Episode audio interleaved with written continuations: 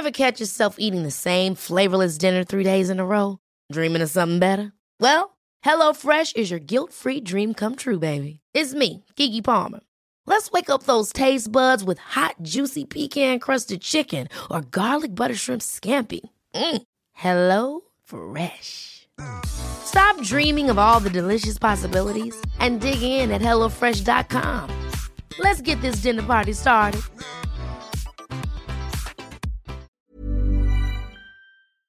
La Segunda Guerra Mundial fue un evento histórico que marcó el mundo para siempre por muchos motivos. Un claro ejemplo de ello es la tecnología, que en tan solo unos pocos años dio un salto gigante. Y esto se vio en el armamento, ya que hubo material militar increíble. Sin embargo, otras armas eran un tanto extrañas. Hoy en Memorias de Pez hablaremos precisamente de estas armas raras. Hoy en Memorias de Pez hablamos de las 10 armas más extrañas de la Segunda Guerra Mundial.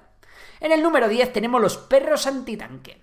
Por supuesto, cuando hablamos de armas extrañas, a todos se nos viene a la mente complejas máquinas que no servían de mucho. Pero no, no todas se trataban de acero o ingeniería compleja, sino que algunas armas eran directamente animales. Este es el caso de lo que ocurrió en la Unión Soviética. Para contrarrestar a los tanques alemanes, a los soviéticos no se les ocurrió otra idea que entrenar a perros para que se acercasen lo máximo posible a los tanques enemigos. A estos perros se les ponía una bomba, y claro, como los perros creían que debajo de los tanques había comida, se metían debajo de estos, momento que los soviéticos aprovechaban para hacer estallar el explosivo, haciendo volar por los aires a los tanques enemigos y al perro.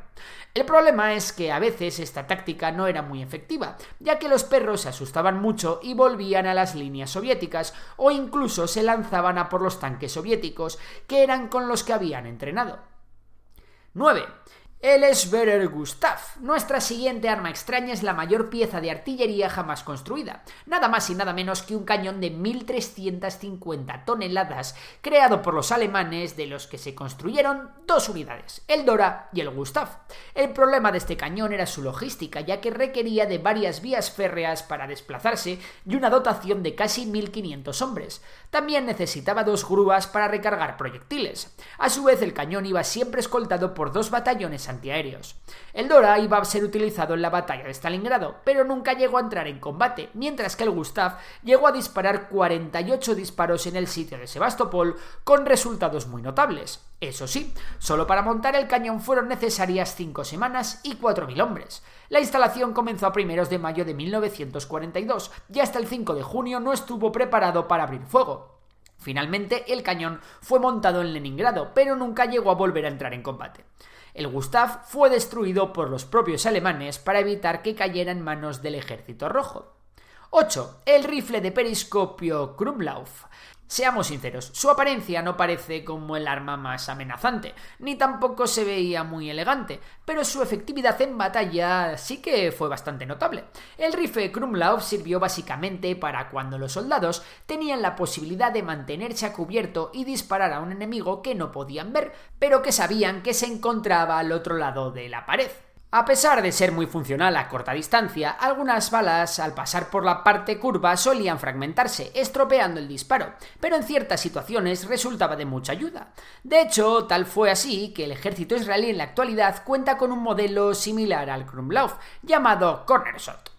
7. Murciélagos explosivos. Una vez más nos volvemos al reino animal, ya que aunque la Segunda Guerra Mundial nos parezca un conflicto relativamente moderno, los animales fueron utilizados de forma masiva.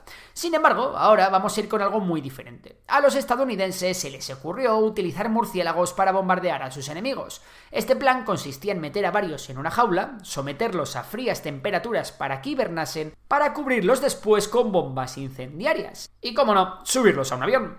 Una vez el avión sobrevolase posiciones enemigas, este dejaría caer los murciélagos haciendo que se desatase el caos.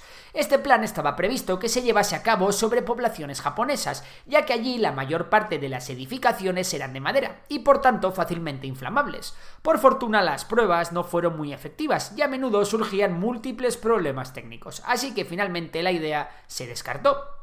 6. El FP-45 Liberator. De nuevo, otra arma bastante extraña y también bastante ineficaz.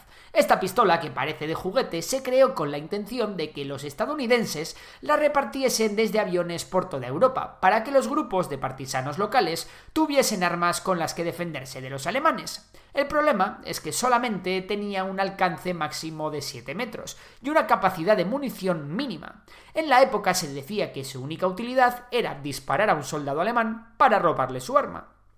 5. El supercañón V3. Si el cañón Dora, el gigante alemán, se os hacía bizarro, también se os hará extraño este supercañón que habían creado los alemanes para bombardear Londres. Mientras las flotas de bombardeos aliados golpeaban las ciudades alemanas hasta convertirlas en escombros, el supercañón V3 era capaz de lanzar un proyectil de 140 kilos a un alcance de más de 161 kilómetros. Hitler había quedado tan impresionado con este arma que ordenó la construcción de 25 de estos dispositivos en Francia. Además, tanto la logística como la construcción necesaria para llevar a cabo el proyecto eran tan colosales que la resistencia francesa enseguida se enteró del proyecto. Esto supuso que la construcción de las instalaciones que albergarían el supercañón V3 fueran bombardeadas y destruidas por la aviación aliada, así que Alemania tuvo que acabar por abandonar aquel proyecto en medio de su fabricación. 4 el Junkers Ju-87, también conocido como el Stuka. En este caso, el arma en sí no era extraña, ya que estamos hablando del Stuka, uno de los aviones más famosos de la Segunda Guerra Mundial. Pero este avión sí que tenía una cosa bastante curiosa que merece la pena mencionar. Y es que los Stukas tenían una sirena que sonaba cuando estos realizaban picados para bombardear las posiciones y localidades enemigas. Su utilidad era puramente psicológica y servía para sembrar el terror en las filas enemigas. Sin embargo, finalmente a los Stuka se le retiró la sirena, ya que el propio ruido alertaba a la población para que se pusieran a cubierto a tiempo, e incluso daba tiempo a las unidades antiaéreas enemigas a contrarrestar el ataque. 3. El proyecto Habakkuk. El proyecto Habakkuk fue el nombre de un ingenioso proyecto ideado por el británico Geoffrey Pike.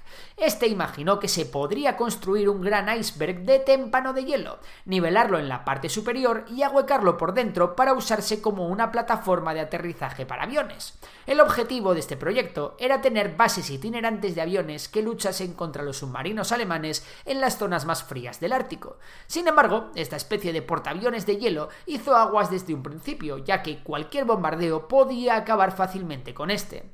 Aunque a simple vista parezca extraño, los británicos se lo tomaron bastante en serio y aún se conservan muchos planos y dibujos al respecto. 2. El carro de combate Goliath. A pesar de su nombre, el carro de combate Goliath era muy pequeño, pero muy muy pequeño, y a pesar de su extraño y gracioso aspecto, en general resultaba bastante efectivo. Utilizado por el ejército alemán, el Goliath era un vehículo teledirigido que servía para aproximarse a un carro de combate enemigo y hacerlo estallar mediante una carga explosiva de entre 60 y 100 kilos. A pesar de su pequeño tamaño, el Goliath pesaba alrededor de 400 kilos. El Goliath se llegó a utilizar con cierto éxito, pero tenía demasiados fallos técnicos, por lo que finalmente se dejaron de usar. 1. El tambor de la muerte, también conocido como el Panjandrum.